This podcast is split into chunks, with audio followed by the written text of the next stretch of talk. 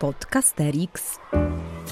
Dzień dobry, Jacek Staniszewski z tej strony w specjalnym wydaniu Podcasteriksa. Razem ze mną tradycyjnie Olek Pawlicki i Kuba Lorenc. Dzisiaj będziemy rozmawiać oczywiście o tym, co się dzieje, a nie, w zasadzie nie o tym, co się dzieje na Ukrainie, tylko o tym, co się dzieje w naszych klasach w związku z tym, co się dzieje na Ukrainie. Także dopadła nas historia i teraźniejszość znacznie szybciej niż by nam się wydawało. Koledzy szanowni, jak się czujecie z naszą rolą teraz, w tym momencie? Kto zacznie? Kuba zacznie. No właśnie, też tak myślałem. Z naszą rolą? No, ja się czuję jednak bardzo niepewnie. Niepewnie dlatego, że sytuacja się zmienia tak szybko, że nawet jak sobie zaplanujemy jakąś, no oczywiście w czwartek zaraz po inwazji to nie było w ogóle szansy, żeby cokolwiek zaplanować, ale teraz jak już wojna trwa i na razie nie zanosi się, że się szybko skończy, no to nawet jak zaplanujemy sobie jakieś zajęcia temu poświęcone, to one mogą się bardzo szybko zdezaktualizować i ta niepewność we mnie jest. No i więc nie wiem, ja się czuję najbardziej, jako nauczyciel historii, najbardziej czuję się niepewnie chyba, tak bym to powiedział. Czyli niepewność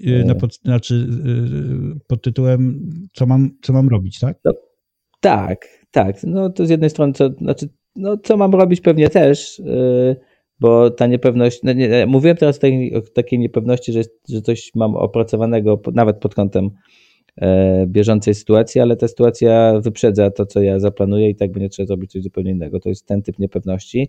A drugi typ niepewności to też wiążący się z tą nieprzewidywalnością sytuacji. Wiąże się z tym, że no, te pytania uczniów są jeszcze bardziej nieprzewidywalne i zagadnienia, o których chcą porozmawiać, są jeszcze bardziej nieprzewidywalne niż na co dzień. Więc to tylko zwiększa tą niepewność. A ty jak, Olek? No, ja chyba powtórzę to, co powiedział Kuba o niepewności, natomiast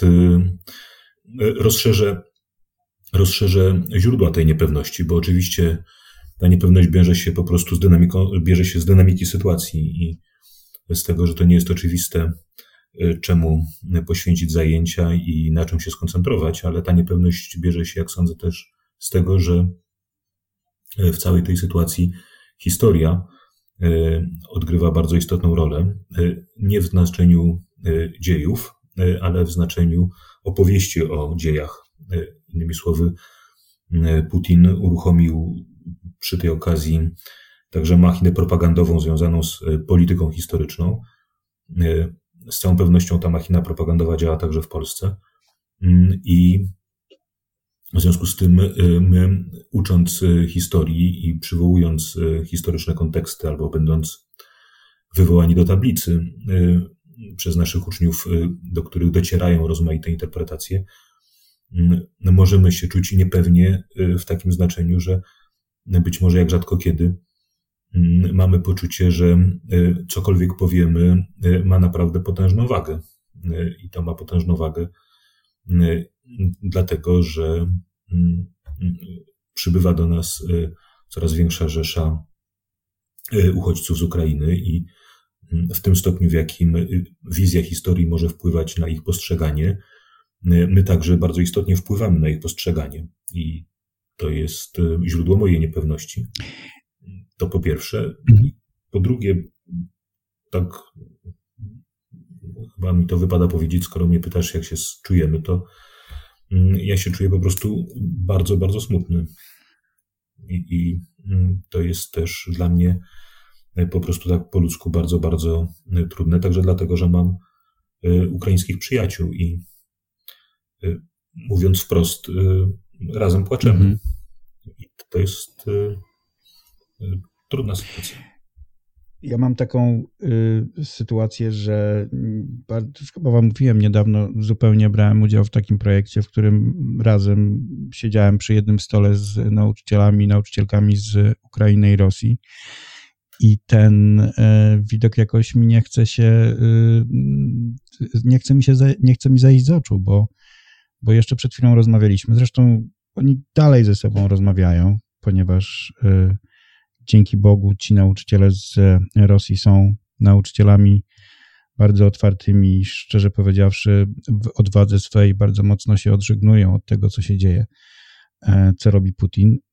Ale ten smutek, który jest też u mnie powoduje jeszcze jedną rzecz, muszę się przyznać, bo ja oczywiście też się dołączam do tej kwestii braku w zasadzie pewności, co mamy zrobić. I ja mam takie poczucie, że nie chcę moich uczniów za bardzo straszyć, nie chcę eskalować, nie chcę iść w tę narrację, o której jeszcze pewnie będziemy mówić, typu co powiedzieć, jak powiedzieć, co wytłumaczyć, po jakiej, czy się opowiedzieć po stronie, czy wyraźnie nazwać pewne rzeczy. Ale mam też takie poczucie, że jeżeli mam zrobić zajęcia o Mieszku Pierwszym, czy tam o jakimś Wiedniu, czy kiedyś wzmiankowanym przez nas lutrze, to mi się to wydaje strasznie nieważne w tym momencie. I trochę rozkładam ręce, bo jedno mi nie do końca pasuje, a drugie jest nie do końca na miejscu.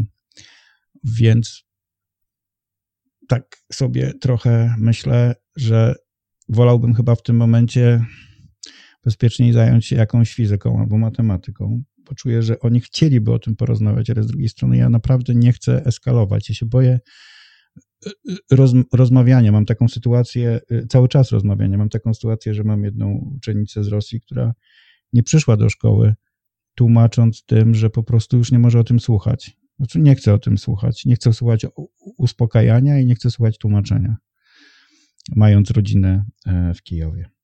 To jest dla mnie jakiś tam problem również. No tak, to jeszcze Olek mówił o tym smutku, to ja podzielam ten smutek. Mówiłem o tym, jak się czuję jako nauczyciel historii, ale jako człowiek też jestem potwornie przygnębiony, no także słysząc historię moich uczniów z Ukrainy i ich rozdartych rodzin i historię uczniów i uczennic, którzy chodzą z moimi dziećmi do klasy, więc to no nie ułatwia w tym, żeby się mierzyć z tą niepewnością nauczycielską. No tak, ale została na nas włożona, chcąc czy nie chcąc, kolejna rola, to znaczy mówię o nas jako nauczycielach historii. Taka rola tłumacząca to, co się dzieje za naszą wschodnią granicą. Tak samo jak wy, tak samo pewnie i ja słyszeliśmy już te pytania na zasadzie, to wy się pewnie na tym najlepiej znacie, więc wytłumaczcie albo podejmijcie temat. Nauczyciele niektórzy z innych przedmiotów, wychowawcy zamykają temat, mówiąc, że to sobie pogadacie o tym na historii. I teraz pytanie jest takie chyba, czy my powinniśmy się... Właśnie teraz nie wiem, jakie pytanie powinienem zadać. Co robić, czy czego nie robić? I mam takie wrażenie podskórne, że łatwiej powiedzieć, czego nie robić. Przynajmniej ja bym nie chciał, żeby ktoś... A to ja bym może zaczął od tego, co robić. Bo mnie się wydaje, że jednak nie ucinać tematu i nie chować głowy w piasek i tego... Ale mówisz o nauczycielach historii, jako o... Tak? Tak, mówię o nas i wiedzy o społeczeństwie. No, że znaczy, jeżeli pytasz, co robić, to ja mówię, że trzeba brać byka za rogi i rozmawiać z uczniami o tym. I nawet może samemu inicjować temat. To jest bardzo różna dynamika w różnych klasach, się przecież dokonuje. Samemu zaczynać. No wiesz, ale co, wchodzisz na lekcję, jak żaden uczeń nie wrzuci tematu, to ile jedziesz z tym mieszkiem? Nie, mówię, że ja wiem, że się teraz dużo dzieje wiem, że jest dużo rzeczy do zrobienia, ale mam wrażenie, że nie jest to, że musimy żyć dalej i musimy powiedzieć sobie o czymś innym. Oczywiście, jeżeli zobaczę, że jest duży opór i że uczniowie chcą o tym rozmawiać, to biorę to. Natomiast mam takie wrażenie, że nie zawsze chcą o tym rozmawiać, więc nie wywołuję tego tematu na siłę. No wiecie, może też patrzę przez pryzmat tych doświadczeń moich lekcji bezpośrednio po początku wojny, gdzie no nie dało się po prostu wejść z żadnym innym tematem. I nie wiem, dlatego jakby, nie wiem, ja byłbym jednak za tym, żeby tematu nie ucinać. Ale nie, ja nigdy nie powiedziałem, że masz temat ucinać. Tak, nie, ja wiem. Ja powiedziałem o tym, żeby go nie zaczynać, jeżeli nie czujemy, że mamy coś naprawdę ważnego do powiedzenia. Bo tego, czego się boję i napisałem to na swoim Facebooku, a mówię to dlatego, że chcę wam coś przeczytać i chętnie bym zapytał się na przykład Olka, jakby to skomentował. Napisałem coś takiego, że bardzo się boję teraz powstania takiej rzeszy nauczycieli publicystów, którzy będą sobie pozwalać nie tylko na tłumaczenie, wyjaśnianie, pokazywanie historycznego kontekstu, ale również mówienia o tym, podawania jakichś takich prostych analogii, mówienia co jest czym i co tak naprawdę, że Krym to Anschluss, a potem to już mamy kampanię wrześniową i tak dalej, i tak dalej. I pokazywanie takich prostych analogii moim zdaniem wzbudza też niepotrzebne emocje w stosunku do innych uczniów, zwłaszcza tych rosyjskich, o których też już można przeczytać wiele rzeczy, jak tam gdzieś w jednej szkole rysunki jakiegoś ucznia pochodzącego z Rosji zostały zniszczone. I dostałem taki komentarz na mój post, który mówił o tym, że z jednej strony mówimy, że historyk ma reagować na to, co się dzieje, ma nie działać tylko i wyłącznie zgodnie z programem, a potem pisze, że żeby uważać i żeby nie być publicystą. I ten nauczyciel, pan Maciek, który zaczął swój wpis od XD, rozumiem, że się ze mnie śmieje, napisał: wczoraj, gdy tylko przyszedłem do szkoły, uczniowie pytali się od razu, czy pan słyszał, czy pan wie, co pan sądzi, i nie odżegnywałem się od odpowiedzi, wręcz przeciwnie. Młodzież to ciekawiło, słuchali jak nigdy, również z należytą powagą pogadanki, którą zaoferował im Wosowiec, bawiąc się przy tym i w polityka, i w publicystę, i w nauczyciela, który nie jest obojętny i odizolowany od świata. Podcasterix. Mamy się bawić w publicystykę, dziennikarza, jeszcze nauczyciela historii? Jak to jest? Może ja coś źle myślę. Olku, please help. Wiesz co, no, ja się zastanawiam się oczywiście nad tymi racjami, które są w tym, co ty mówisz, i w tym, co mówi pan Maciek. I myślę, że ten spór jest nieco pozorny, albo też, że obaj zwracacie uwagę na pewne realne ryzyka. To znaczy, myślę, że nie ulega dla nas wątpliwości, że nie możemy być obojętni wobec tego, co się dzieje, także w takim znaczeniu obojętni, że nie możemy odmówić dzieciom jakiegoś objaśnienia tej sytuacji, tak jak potrafimy ją objaśnić. Natomiast kiedy przestrzegasz przed publicystyką, to jak rozumiem, przestrzegasz nas przed tym, żebyśmy chwytali się objaśnień na chłopski rozum. Tak, innymi słowy, żebyśmy zamiast podzielić się rzeczywistą, ugruntowaną wiedzą, a wiedzę o tym, co się tam dzieje, należy zdobywać no, nie tylko na bieżąco, ale też z bardzo rozmaitych źródeł, doczytywać, szukać. Nikt z nas nie jest taki mądry, żeby po prostu wejść do klasy i coś powiedzieć. I kiedy przestrzegasz nas przed publicystyką, to jak rozumiem, przestrzegasz nas przed czymś takim, do czego jako nauczyciele i nauczycielki historii możemy mieć pewną skłonność, to znaczy, żeby tak przemówić jak chłopek roztropek. To znaczy opowiedzieć, jak mi się wydaje, o co chodzi w tym świecie. I tak się składa moim zdaniem, że opowieści o stosunkach międzynarodowych bardzo się dobrze nadają do bycia takim chłopkiem roztropkiem i do podawania takiego wulgarnego realizmu, który zawsze robi wrażenie, bo na końcu można powiedzieć coś ciężkiego w rodzaju tak to jest, że silniejszy zawsze wygrywa, albo cokolwiek innego, tego rodzaju pozorną mądrość. I tego rodzaju, i to byłaby, jak rozumiem, ta publicystyka, przed którą nas przestrzegasz, prawda? Innymi słowy, to, co z całą pewnością jest naszym uczniom potrzebne, to bardzo rzetelna wiedza o tym, co się w tej chwili dzieje w Ukrainie i w otoczeniu Ukrainy, i co się dzieje w świecie w związku z tą wojną, prawda? Myślę sobie, że przykładem publicystyki, wezmę pierwszy z brzegu przykład, nie wiem, czy on odnosi się do bardzo wielu nauczycieli, natomiast przykładem publicystyki byłoby to, co bez trudu spotkamy na rozmaitych forach, tak? A zatem na przykład proste wyrzekanie na to, że Unia Europejska nie jest jednością i że reaguje w sposób nie taki, jakbyśmy tego oczekiwali, nie tak, jak tego oczekują Ukraińcy, nie tak szybko, nie tak zdecydowanie i tak dalej. I z tego już łatwo wyprowadzić wniosek, że Unia Europejska jest wydmuszką, a w szczególności Niemcy są naprawdę fatalni. Tak. Tak? I ja nie zamierzam tutaj bronić polityki rządu niemieckiego. Idzie mi raczej o to, żeby krytykując politykę rządu niemieckiego, pokazać zarazem racje, które stoją za tą polityką. Tak? Żeby domagając się na przykład odłączenia Rosji od systemu SWIFT, pokazać także argumenty, które stoją za tym, żeby Rosji od tego systemu nie odłączać. Bo takie argumenty, i to zupełnie poważne argumenty, istnieją. To nie jest tak, że ten wybór jest oczywisty, on wcale nie jest oczywisty. My możemy podjąć taką decyzję, ale nie powinniśmy się dziwić niesłychanie poważnym konsekwencjom, które dotkną także i nas. I ta obawa Niemców przed tym, czy Włochów, nie jest obawą nieuzasadnioną. My mamy dobre powody, żeby podjąć to ryzyko, żeby wziąć na siebie te koszty, ale tam są koszty. I chcemy wziąć te koszty. Albo też opowiadamy dyrdymały i korzystamy z okazji do tego, żeby powiedzieć, no a Unia, no to wiadomo, Unia w ogóle do niczego się nie nadaje.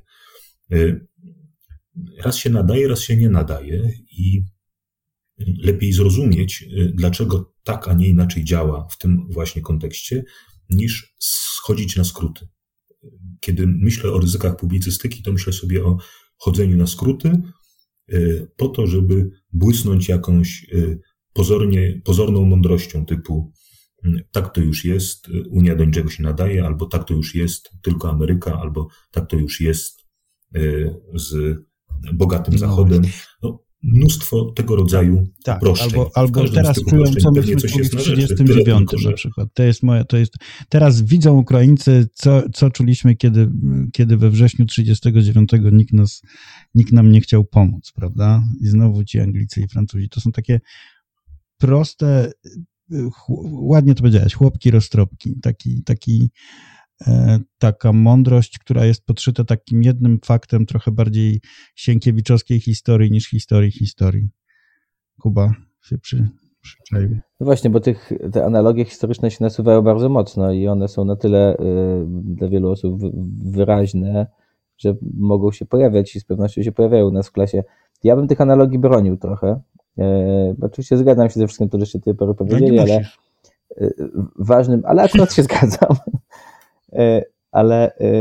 Ale takim ważnym wątkiem, właśnie powiedziałeś o tym, że oni czują, co myśmy czuli w 1939. Abstrahując od wszelkich sformułowań tego zdania i tego, co za nim tak naprawdę może stać, to jest tam jedna rzecz, jedno ziarno, które bym jednak wyjął z tego zdania i trochę się sam dziwię sobie, że to teraz powiem, bo pewnie 10 lat temu jeszcze bym się od tego bardzo odżegnywał, ale jednak. To znaczy, wydaje mi się, że wątek emocjonalny jest w tej rozmowie z uczniami niesłychanie ważny. I on jest ważny w dwie strony. Znaczy, z jednej strony jest ważny, że tylko wtedy, kiedy będziemy świadomi tego wątku emocjonalnego, będziemy w stanie gasić złe emocje, które się dzieją w klasie. Które mogą, po pierwsze mogą być dla kogoś raniące, a po drugie mogą wcale nie być budujące dla tych pozostałych. Mhm. I ta świadomość tego, że te emocje po prostu są, jak się mówi o takim temacie, i że te emocje są bardzo różne i w bardzo różnych kierunkach idące i padające na bardzo różny grunt związany z różną wrażliwością różnych osób, no to jest niesłychanie ważny element, który się tu pojawia, a właśnie jak powiedziałeś o tym, że oni czują to, co myśmy czuli, i teraz przechodzę do drugiego elementu, który wydaje mi się ważny, to wczucie się w sytuację osób, które są obecnie na Ukrainie po obu stronach. Bo jestem przekonany, że nie wszyscy żołnierze, którzy są w armii rosyjskiej, są chętni do tego, żeby walczyć. To jest ważny element opowieści o tym, czym jest wojna szerzej, a w szczególności czym jest wojna na Ukrainie.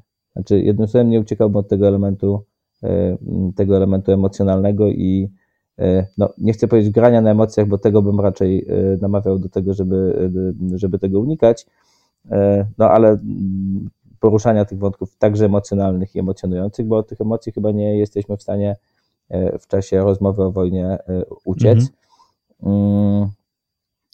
No i I co? I te emocje jest łatwiej rozegrać wtedy, kiedy się pojawiają jakieś analogie. Znaczy czuję się tak jak... Tak, ale to nas naprawdę kiedyś prowadzi do prostych porównań, a wydaje mi się, że naszym zadaniem, niezależnie od tego, czy uczymy historii, czy uczymy jakiegokolwiek innego przedmiotu, a gdzie zaczynają pojawiać się emocje, to jest wyjść z klasy dopiero wtedy, kiedy będziemy pewni, że te emocje zostały przygaszone, bo nic nie jest moim zdaniem tak niebezpieczne, jak wejście, zapalenie i wyjście i niesprawdzenie, czy się ugasiło. To jest jasne. To ta pierwsza część tego, o czym chciałem powiedzieć, właśnie to tak mogłaby zostać podsumowana. Czy musimy być świadomi tego, że te emocje się porównują? Właśnie, bo ja rozumiem, że my musimy sobie czasami do czegoś coś porównywać, natomiast absolutnie jestem przeciwny stawianiu znaku równa się. No jednak sytuacja jest inna niż we wrześniu 1939. I Putin może być porównywany do Hitlera, oczywiście, że jest, ale jest tak dużo rzeczy różnych i innych, na które my jako nauczyciele historii też powinniśmy zwracać uwagę. Także wydaje mi się, że te... Słuchajcie, ja miałem w jednej z klas właśnie rozmowę o tych podobieństwach i różnicach. I ta rozmowa zeszła trochę na to, czym się różni. Upraszczam też, to coś tam działa, ale łatwiej będę komunikatywny wtedy. Czym się różni imperializm putinowskiej Rosji od imperializmu faszystowskich Niemiec? I ta rozmowa była niesłychanie ciekawa, także dlatego, że uczniowie trochę dostrzegają to, że jednak za imperializmem rosyjskim obecnie, takim w jakiej on obecnie formie się przejawia, nie stoi jednak żadna ideologia tak wyraźna jak ta, która stała za faszyzmem niemieckim. Tak, że imperializm można analizować na różnych etapach rozwoju dziejowego i w różnych momentach, w różnych okolicznościach, porównywać do siebie różnego rodzaju polityki imperialistyczne, ale tym, co jednak wyróżniało bardzo Hitlera i co sprawia, że on właściwie jest nieporównywalny w motywacjach swojej polityki, to właśnie brak tego mocnego wątku ideologicznego w polityce putinowskiej. To była ciekawa rozmowa. Wiem, że Olkowi zabieramy mikrofon, ale rozmawiając o czymś takim, de facto bardzo dobrze uczysz również historii o tym, na czym polegała ideologia, czy tam imperializm Hitlera. Tak? Znaczy o tym ja mówię, że to niby porównywanie pozwala ci na to, żeby porozmawiać również o tym kontekście historycznym całej zabawy i żeby pokazać, że to nie jest takie proste. Tak, a tych kierunków w ogóle jest bardzo dużo. Tak? Czym jest autorytaryzm, po co wojna, dlaczego dochodzi do wojny, jak tej wojnie zapobiegać, jak na wojnę reagować. To jest dużo wątków, które można pociągnąć właśnie wychodząc niekoniecznie z prostego powiedzenia Ukraina ma to, co my w 1939.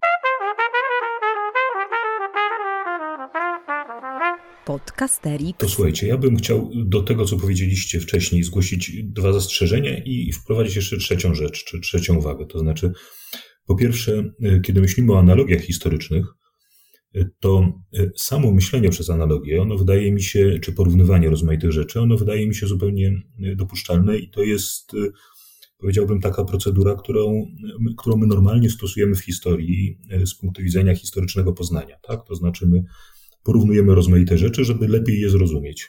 Tak? I w tej funkcji porównanie, na przykład właśnie Hitlera z Putinem, jest zrozumiałe. Kłopot, jaki mam z tym porównaniem, jest taki, że wybór bohaterów tego porównania ujawnia jeszcze jedną intencję, a mianowicie, że to nie jest czysto poznawcze. Tu chodzi oczywiście o to, żeby dać wyraz moralnemu potępieniu Putina. To znaczy porównywanie Putina na przykład z Adolfem Hitlerem, a nie z jakimś innym imperialnym politykiem, nie wiem, Napoleonem Bonaparte, jest nieprzypadkowe po prostu dlatego, że bardzo chcielibyśmy prezydentowi Rosji, który opowiada o wielkiej wojnie ojczyźnianej i tak dalej, powiedzieć w twarz, to ty jesteś Hitlerem i mieć z tego powodu satysfakcję. Tyle, że ten rodzaj satysfakcji, zrozumiały, nie ma żadnej wartości poznawczej. I To jest to ryzyko porównań w tym wypadku. Samo porównywanie nie jest złe, ale w tym wypadku, w moim przekonaniu, nad tym porównaniem unosi się pewna moralna satysfakcja z tego, że to porównanie przeprowadzamy, tak, to... która niczemu poznawczo nie służy. Dałbym jedną malutką gwiazdkę, jeśli mogę w tym momencie, bo też to wybrzmiało w tym, co powiedziałeś, ale chciałbym to chyba podkreślić, bo wydaje mi się, że o to ci chodziło, także o to, to, że pułapką takich analogii, szukania analogii jest to, że jak porównujemy coś z czymś, to nie szukamy tylko podobieństw, ale wskazujemy też na różnice, które właśnie pozwalają uniknąć tej satysfakcji z wskazania, że ktoś jest taki, a nie inny, o której mówiłeś. Tak. Druga uwaga jest trochę do wcześniejszego kawałka związanego z tym, co Jacku mówiłeś o tym, żeby wyciszyć emocje. To ja bym tylko, myślę, że też właśnie czytając do końca twoją intencję, nazwał to trochę inaczej, żeby nie było żadnych wątpliwości, bo to jest absolutnie kluczowe rzeczywiście, żeby przed wyjściem z klasy rozmaite rzeczy domknąć, prawda? Jeżeli się je otworzyło, to musimy je domknąć. To jest nasz fundamentalny kawałek, nasz fundamentalny obowiązek. Ja bym powiedział, że to domykanie nie polega na wyciszaniu, proponowałbym inne słowo, to znaczy na nazwaniu emocji, bo moim zdaniem tych emocji, które nam towarzyszą w tej sytuacji, my nie wyciszymy. One po prostu są. Natomiast spróbujmy je nazwać, a w miarę możliwości, jeżeli to jest potrzebne i potrafimy na to pytanie odpowiedzieć, powiedzmy też dzieciom, jak sobie z tymi emocjami radzić. Nie w takim znaczeniu, żeby one zniknęły, bo one właśnie z nami będą, tylko jak sobie z nimi radzić, żeby one nam nie przeszkadzały w normalnym funkcjonowaniu. I żeby właśnie były nazwane. I żeby były tylko tym, czym są i niczym więcej. Bo kiedy są nienazwane, to po prostu zmieniają się w bardzo wiele rozmaitych rzeczy i eksplodują w rozmaitych niespodziewanych kontekstach. I to jest ten drugi wątek.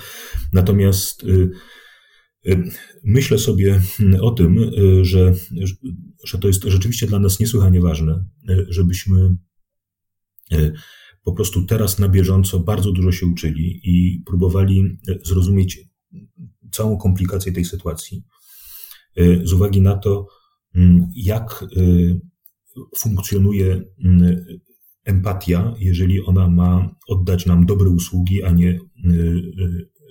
a nie złe usługi. Bo moim zdaniem taką pokusę, żeby wzmacniać w dzieciach empatię, możemy mieć także dlatego, że bardzo często przekonuje się nas, że to jest ważna kompetencja i że powinniśmy o to dbać czy ją rozwijać i bardzo często w sposób dosyć naiwny ją rozwijamy. Kiedy ja podkreślam tą konieczność uczenia się i dostarczania dzieciom wiedzy możliwie rozbudowanej, możliwie skomplikowanej, pokazującej rozmaite zależności, konsekwencje, nieoczywistości, to zmierzam do tego, żeby powiedzieć, że jeżeli empatia polega na zarażaniu się emocjami, na gwałtownym przeżywaniu ludzkiego dramatu, to ona ani nie rodzi żadnych moralnych działań, żadnych moralnych postaw za tym nie ma. Przeciwnie, wywołuje rozmaite przykre konsekwencje z punktu widzenia moralnego, na przykład te, o których mówiliście, to znaczy, kiedy my wpadamy w ten rodzaj moralnego, emocjonalnego uniesienia empatycznego, to po prostu tak głęboko utożsamiamy się z prześladowanym, że zaczynamy chcieć prześladować jego wroga. I wtedy oczywiście zacznie się to skrupiać na przykład na rosyjskich dzieciach w naszych szkołach. Zresztą nie tylko, mogę sobie bez trudu wyobrazić, że chwilę później na przykład przekształci się w, nie wiem, osądzanie tych ukraińskich mężczyzn, którzy są w Polsce i tak dalej, i tak dalej, i tak dalej. To wszystko powoduje ta emocjonalna empatia, która jest fatalna, jest zła. My powinniśmy zmierzać do empatii kognitywnej, takiej poznawczej i ta wymaga wiedzy, bo prawdziwe wejście w czyjąś sytuację wymaga zrozumienia tej sytuacji, poznania tej sytuacji. To dlatego empatii tak naprawdę mogą doświadczać ludzie, którzy mają w ogóle jakieś doświadczenie, prawda? Bo oni są w stanie wyobrazić sobie to, co przeżywa ktoś. Dzieci nie mają żadnego doświadczenia i to my w jakimś sensie dostarczamy im, dzielimy się naszym doświadczeniem, naszą wiedzą o świecie. I teraz, jeżeli my dostarczymy to na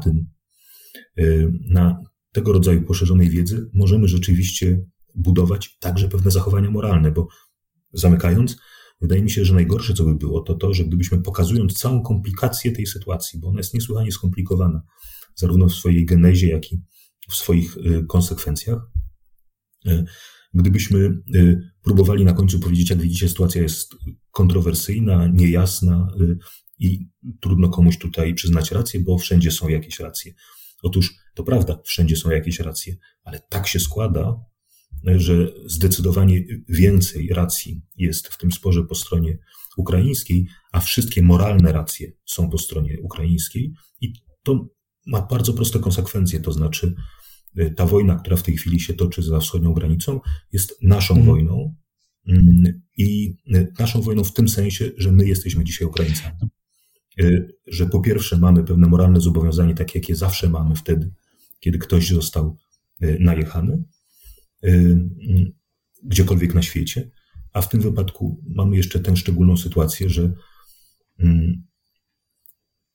no, mówiąc krótko, rzadko nam się to w historii zdarza, inaczej niż na przykład Brytyjczykom, że ktoś walczy za nas na naszej wojnie. Więc tutaj wydaje mi się po prostu, że na końcu tego procesu pokazywania całego tła i całej sieci komplikacji, powiązań, nieoczywistości, oczywiście nie zawieszamy sądu, zwłaszcza sądu moralnego, ale dopiero wtedy ta empatia jest zbudowana na rzeczywiście ważnym, na rzeczywiście mocnym fundamencie. Kuba, bardzo machałeś głową. Nie, no machałem, bo Olek najpierw mówił, żeby tak nie przestać z tymi emocjami, a przecież wniosek, do którego doszedł, jest wnioskiem o tak wysokim ładunku emocjonalnym. Już ja widzę to, jak kończę tę lekcję, jeszcze zawieszając w ten sposób głos, no to zaprzecza wszystkiemu, o czym mówiliśmy wcześniej. No. Słuchajcie, no przecież to ja nie wiem, ja jednak będę bronił mocno, że od emocji, mocnego przekazu emocjonalnego nie da się uciec. Możemy się chyba oszukiwać, że się da, ale no sami słyszeliście, jakim tonem Olek to kończył, tak. Co mówił i to przecież ładunek emocjonalny za tym, no słuchajcie, no ogromny. Okej, ale zobacz, no to jeżeli ja mówiłem wcześniej o tym, żeby też nazywać emocje, to moim zdaniem, kiedy zaczynam zajęcia, w których mam stanowisko i z całą pewnością jestem pewny, że to stanowisko gdzieś się ujawni, a w tym wypadku jest dla mnie oczywiste, że ono się ujawnić powinno, to też nazywam te emocje dzieciom i je ujawniam, to znaczy, no wiecie, dam inny przykład, tak? Kiedy prowadzę na przykład jako nauczyciel historii zajęcia o początkach chrześcijaństwa, to zawsze składam ten rodzaj deklaracji moim uczniom, ważnej. Nie składam jej przy okazji wojny 30-letniej i nie składam jej przy okazji Kazimierza Jagiellończyka, ale przy okazji chrześcijaństwa mówię, słuchajcie, musicie wiedzieć, że historyk, który z wami prowadzi tę lekcję, jest chrześcijaninem. Staram się, żeby w tym wypadku nie wpływało to istotnie na przekaz, tak? Ale musicie zdawać sobie sprawę z tego, że jako historyk mogę wam powiedzieć, że po śmierci Jezusa wielu jego uczniów zachowywało się tak, jakby zmartwychwstał.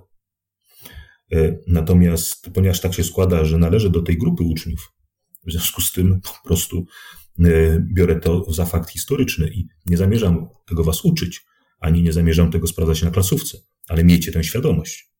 To znaczy, że uczy was chrześcijanin. Ostrzegam. Ja myślę, tak? że... Nie ostrzegam dlatego, że należy ostrzegać przed chrześcijanami, tylko dlatego po prostu, skądinąd nieraz trzeba, zwłaszcza w naszym kraju, ale zasadniczo mówię wam po prostu, żebyście byli świadomi, że wasz nauczyciel w tej sprawie może być... Czyli nie jest neutralny. No ale co, to tu wystarczy powiedzieć, uwaga, jestem, nie wiem... No, bo nie wiem, jakiego typu zastrzeżenie mogę mieć tutaj. No ja moim zdaniem to jest dosyć proste, no, bo możemy... Jestem Polakiem, mieszkam w kraju, który został rozebrany przez Rosję i napadnięty 17 września. Mogę nie być obiektywny. Słuchajcie, powoli... No, jeżeli ja na początku powiem, Słuchajcie, dzisiaj rozmawiamy o wojnie, która toczy się za naszymi wschodnimi granicami i to nie jest wojna, która jest dla mnie obojętna. Tak? Za chwilę spróbujemy zobaczyć, jak tę wojnę, spróbujemy zobaczyć perspektywę rosyjską, spróbujemy zobaczyć perspektywę ukraińską, spróbujemy zobaczyć perspektywę chińską, spróbujemy zobaczyć perspektywę Unii Europejskiej i spróbujemy zobaczyć perspektywę rozmaitych krajów Unii Europejskiej i tak dalej, i tak dalej.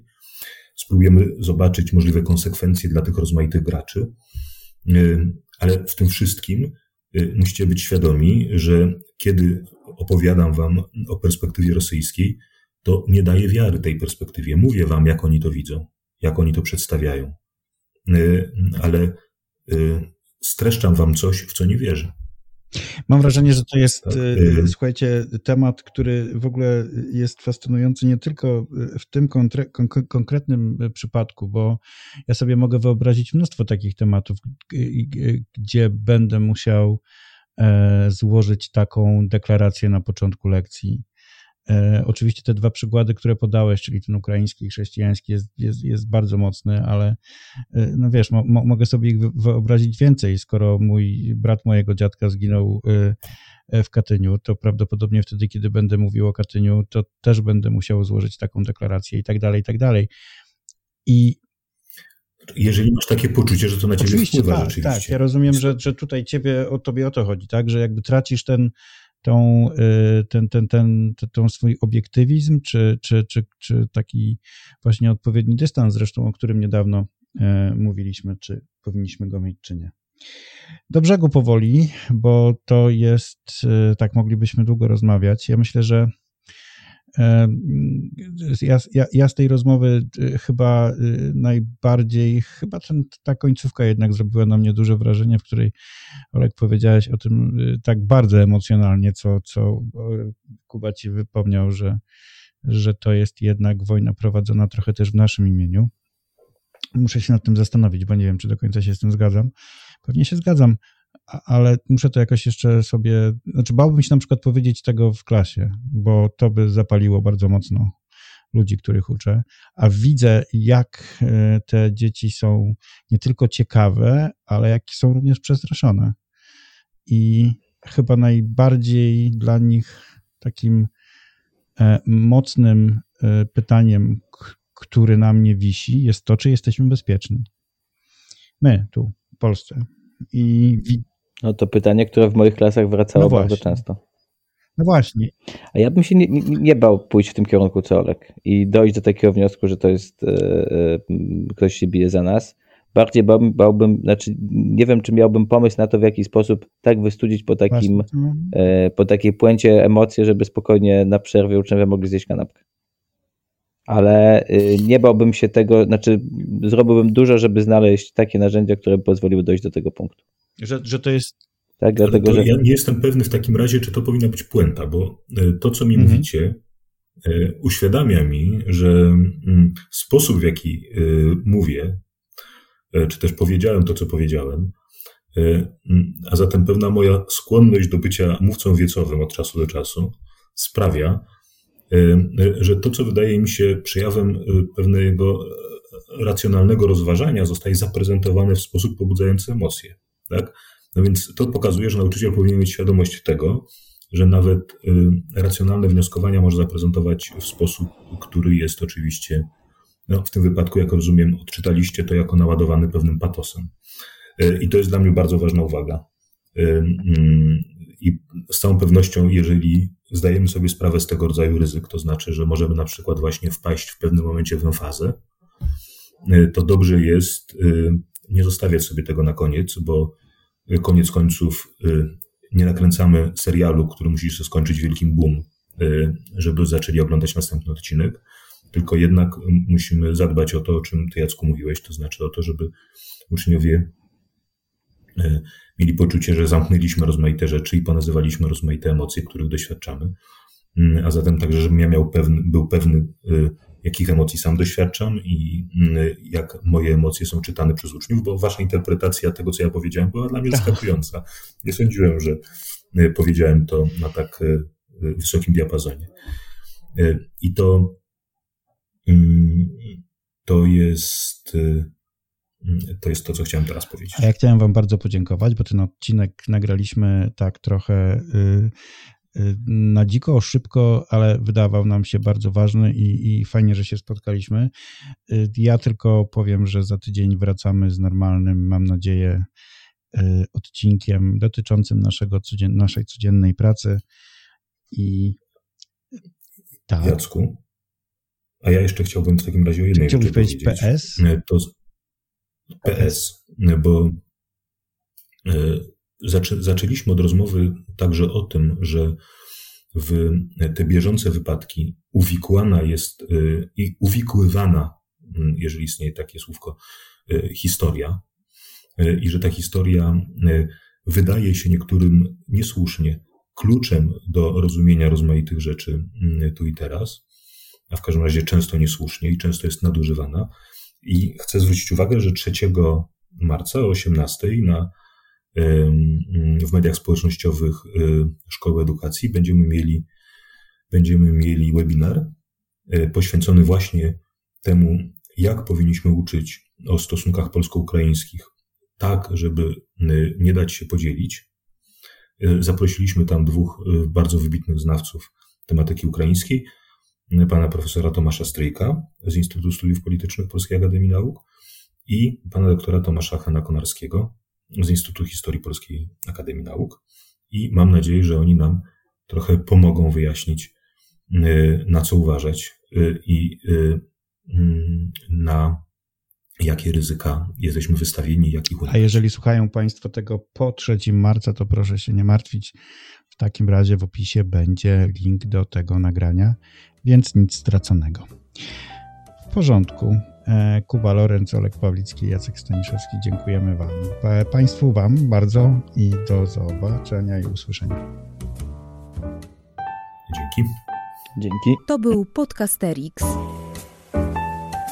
Wysłuchali państwo kolejnego odcinka podcastu 3 nauczycieli historii, którzy lubią sobie pogadać o swojej pracy, bo ją po prostu uwielbiają.